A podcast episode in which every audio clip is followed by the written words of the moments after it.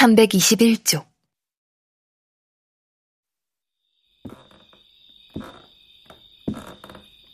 그날 저녁 9시쯤 조사파 르 비올롱과 가브리엘은 뚱보 여자가 발코니에 나가는 걸 도왔는데 생각했던 것보다는 그렇게 어렵지 않은 일이었다.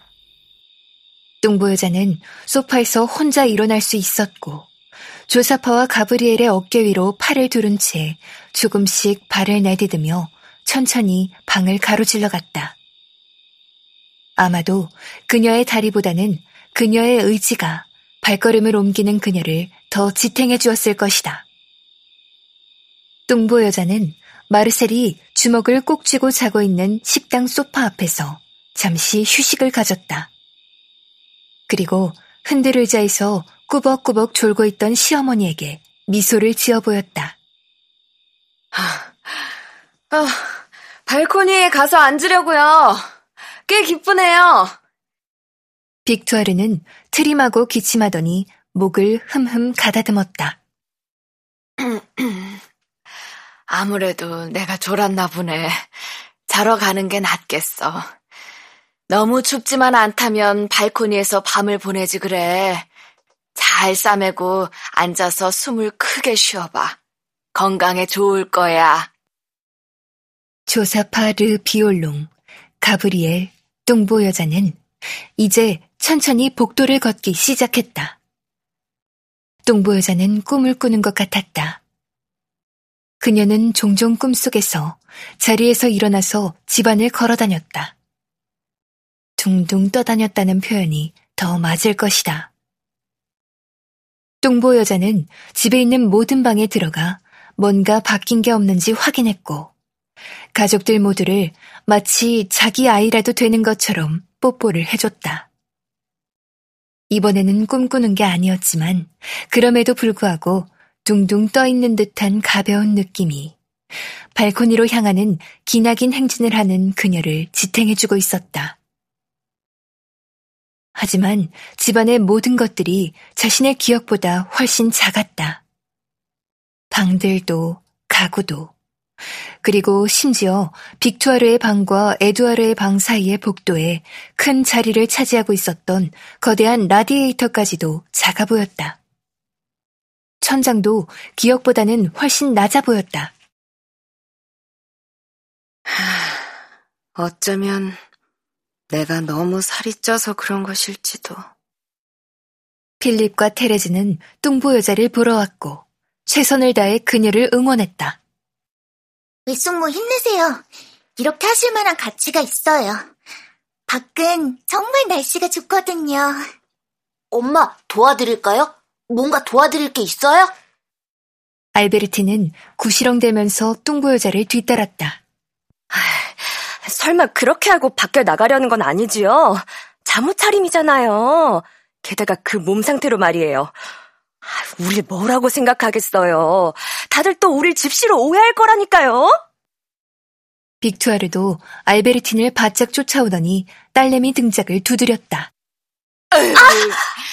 이런 젠장 바르틴 새아기 좀 내버려 둬라. 집시로 오해받는 게 제가 방구석에서 너무 심심해서 죽은 걸 내일 아침에 발견하는 것보다는 훨씬 낫지 않니? 로라 카디웨는 배를 두 손으로 받치고 이 긴 행렬의 끄트머리에 섰다. 마침내 발코니로 이어지는 현관문 앞에 도착했고, 동보 여자는 잠깐 쉬겠다고 말했다. 어휴, 잠시만 숨 좀 돌릴게요. 어, 걸어본 지 정말 오래됐네요. 뚱보 여자는 남편과 시외 삼촌의 목에 계속 매달려 있었지만 밖을 바라보기 위해서 목을 쭉 느려 뺐다. 조급한 마음에 심장이 빠르게 두근거렸다. 아, 예뻐요. 이파리가 아직 자라나진 않았지만 머지않아 자라나겠죠. 4월의 냄새랑 5월의 냄새가 동시에 나는 것 같아요. 뱃속에서 아기가 또다시 움직였다. 어, 우리 강아지야, 얼마 안 남았어.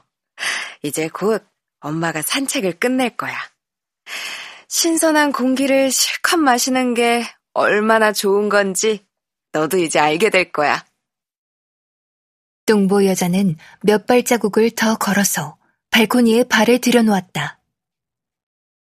깜짝 놀라 잠에서 깬 리샤르는 엄마를 발견하고 행복해하며 비명을 질렀다. 리샤르는 자리에서 일어나더니 엄마의 배에 바싹 붙었다. 엄마, 여기 앉으세요. 여기 앉아. 모, 몸은 괜찮으세요? 몸 괜찮아? 리샤르는 이렇게 말하면서 좀 망설였고 말을 좀 버벅거렸다. 똥보 여자는 부드럽게 미소를 지었다. 코코야, 반말로 할 건지 존댓말로 할 건지 네가 알아서 정하려무나. 그래도 같은 말을 두 번이나 하는 건 좀 그만둬줘. 가브리엘과 조사파는 뚱보 여자를 가브리엘의 커다란 흔들 의자에 앉혔다. 자리는 괜찮아요? 어디 불편한 데는 없고? 뭐 필요한 거 없어요? 베개 하나 가져다 줄게. 리키를 한잔 조금 마셔보면 좋지 않겠어? 심지어 알베르틴까지도 뚱보 여자 쪽으로 몸을 숙이고 말했다. 오후에 제가 라로즈 병맥주 하나 작은 걸로 사놨거든요. 주변이 다시 조용해지자 뚱보 여자는 한가로이 거리를 바라봤고 발길을 서두르는 이 봄날의 저녁 모습과 그 느낌 속에 푹 빠질 수 있었다. 그녀는 구석에 있는 가장 작은 그늘까지도 주의 깊게 바라보았다. 그리고 어두웠음에도 불구하고 각자 자신들의 발코니에서 그녀를 살펴보고 있는 모든 이웃들의 얼굴을 알아보았다. 또 5월이 약속하는 것들과 4월이 남긴 것들을 가슴 한가득 들이마셨다. 시간은 멈춰 있었고 더 이상 아무것도 움직이지 않았다. 그러고는 조사파 르 비올롱이 이러한 정취를 깨뜨릴까 걱정이 되는 듯 작은 목소리로 바이올린 연주를 하겠다고 제안했다. 조사파 주변에 있었던 모든 사람들의 얼굴이 동시에 환해졌다. 아가, 뭘 연주해줄까? 유모레스크? 다이스의 명상곡? 아니면 지그 춤곡이나 릴 춤곡을 해줄까? 외삼촌, 오늘 오후에 제가 타이스의 명상곡을 부탁드렸지요. 그거 해주세요. 필립이 외삼촌 할아버지의 바이올린을 찾으러 뛰어갔다. 그리고 타이스의 명상곡이 파브르 거리 위로 날아올랐다. 연주가 약간 삐걱대긴 했지만 얼마나 진정성 있게 연주했는지 잘못 연주된 음까지도 영혼을 움직였고 슬픔을 소용돌이 속으로 쫓아내버렸다. 그 다음엔 유모레스크였다. 이 곡은 조사파 르 비올롱이 잘 아는 곡이었고 연주도 더 잘했다. 그리고 목매달아 죽은 사람의 릴곡과 지그춤을 추는 사람들을 위한 지그곡이 이어졌다. 그 외에도 그가 시골의 마법사로 불릴 때 자주 연주하던 곡들이 이어졌다. 그리고 그 곡들은 지상의 온갖 비참한 일들과 세상의 모든 불행들을 단 하룻밤 만에 전부 잊어버리게 만드는 것이었다. 빅투아르는 젊었을 때처럼 발을 구르며 박자를 맞추기 시작했고, 가브리엘은 자기 아버지가 가르쳐 준 대로 입으로 바이올린 소리를 흉내내며 노래를 부르는 튀를리트를 했다. 알베르티는 마르셀을 깨우러 갔는데 마르셀은 아직도 꿈속인 줄 알았고 디플래시가 언제라도 자기 무릎 위로 올라와서 고양이 말로 야, 돌아왔어! 야, 돌아왔어! 예전보다 더 멋져졌다냐? 라고 말하길 기다렸다.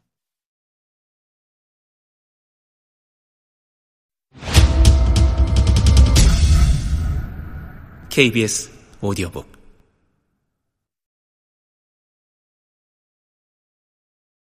도시에서 태어난 진짜 백이 첫 세대인 테레즈와 리샤르, 그리고 필립에게 음악이란 라디오에서 흘러나오는 것이지 자신들이 알고 있는 사람들의 입과 손과 발을 써서 나오는 것이 아니었기 때문에 이런 음악을 듣자 매료되고 사로잡혔으며 할머니가 발 박자를 맞추는 사람이고 외삼촌 할아버지가 발코니의 마법사라는 사실을 발견하고 무척 기뻐했다. 뚱보 여자 또한 예전처럼 체리가 익어갈 무렵을 불렀다. 그녀가 가을에 집에서 빨간색 케첩이나 초록색 피클을 만들 때 그 노래를 부르면 파브르 거리의 모든 사람들이 그녀의 노랫소리를 듣곤 했었다. 길 건너편에서 마리 루이즈 브라사르가 그녀 자신도 모르게 남편 손 위에 자신의 손을 얹었다. 고향 생각나네. 이제 세장에 갇혀있는 듯한 느낌은 더 이상 안 들어.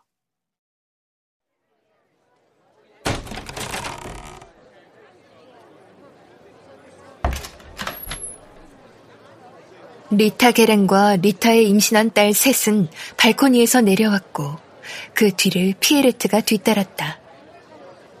그들은 층계 위에 앉았다. 클레르 르미에는 거대한 흰 고래 같은 남편에게 맥주와 감자칩을 준 다음에 남편을 집안에 내팽개쳐 놓고 집 밖으로 나와서 그들에게 다가갔다. 마리 실비아는 가게 유리창에 내일 아침 7시까지 영업 종료라고 쓴 작은 메모를 붙이고 하루 종일 입어서 후줄근해진 토요일용 원피스를 입은 채 길을 건너왔다. 그리고 모든 사람들이 함께 감미로운 시간을 몸을 좌우로 흔들어가며 부른 후에 갑자기 뚱보 여자가 발코니 난간 아래로 몸을 숙이고는 이렇게 외쳤다. 이리 올라오세요! 이리 올라오세요! 수다 떨러 오세요! 뚱보 여자는 제르멘 로종, 로즈 위메, 가브리엘 조두행, 클레르 르미에, 그리고 심지어 자기 집 발코니를 떠나지 않고 있었던 마리 루이즈 브라사르까지도 차례차례 쳐다봤다. 저도 여러분들처럼 곧 출산할 예정이에요. 아, 이리 오세요. 우리 이야기 좀 해요. 계랭 집안의 세 자매들이 제일 먼저 뚱보 여자가 있는 발코니로 올라가기로 결심했고, 그 다음에 클레르 르미에가 바로 그 뒤를 이었다. 마지막으로 움직인 사람은 마리 루이즈 브라사르였다. 마리는 처음엔 자기 집 발코니에서 떠나고 싶지 않다는 손짓을 하다가 심지어 집에 들어가 버리려고 자리에서 일어나기까지 했지만 뚱보 여자가 그녀를 지목해서 말을 걸자 브라사르 부인! 부인도 오세요! 우리 아직 서로 잘 모르잖아요. 그 말을 따를 수밖에 없었다. 하지만 마리는 길을 건너면서 그래도 모직 조끼를 팔에 걸치고 자신의 부른 배를 감추려고 애썼다. 임산부들에게 자리를 내주기 위해 발코니가 스리슬쩍 비워졌다. 뚱보 여자의 가족은 집 안으로 들어갔고 금세 조사파의 바이올린 소리가 식당에서 들렸다. 여름 보름달에 대한 릴 춤곡이었다. 마리 실비아는 파브르 길을 내려가며 발코니 아래나 울타리 뒤에서 자기 고양이의 모습을 찾으며 중얼거렸다. 뒤플래시! 뒤플래시! 그리고 리타 게랭은 피에레트를 꽁무니에 붙이고 자기 집 발코니로 돌아갔다. 고두부와 제라르 블레오는 꼼짝도 하지 않았다. 그리고 그들의 웃음소리와 속삭이는 소리, 그리고 손으로 입을 막아서 어느 정도 소리를 줄인 놀라움의 비명소리가 발코니에서 들려왔다. 모두 일곱 명이었다. 이들 중 여섯 명이 20대 초반이었고, 앞으로 출산하면서 어떤 일들이 벌어질지 전혀 모르고 있었다. 그리고 그들의 엄마뻘 나이인 나머지 한 명이 그들에게 출산에 대해 설명해 주었다. 로즈와 비올레트 그리고 모브는 뜨개질을 했다. 그 그녀들이 있는 발코니는 어둠에 잠겨 있었지만 그녀들의 손은 저절로 규칙적인 리듬을 타고 정확하게 움직이고 있었다. 그들의 엄마인 플로랑스는 이제서야 겨우 잠재울 수 있었던 상처 입은 고양이 한 마리를 무릎 위에 올려놓고 있었다. 플로랑스는 위에서 들리는 일곱 명의 여자들의 이야기를 들으며 미소 지었다. 고드부는 뭔가 석연치 않은 느낌이 들어 어둠 속을 열심히 살펴봤지만 아무것도 보이지 않았다. 발코니는 비어 있었지만 마치 자신을 비웃는 듯 그 망할 놈의 고양이 냄새가 밤 공기 속에 떠다니고 있었다.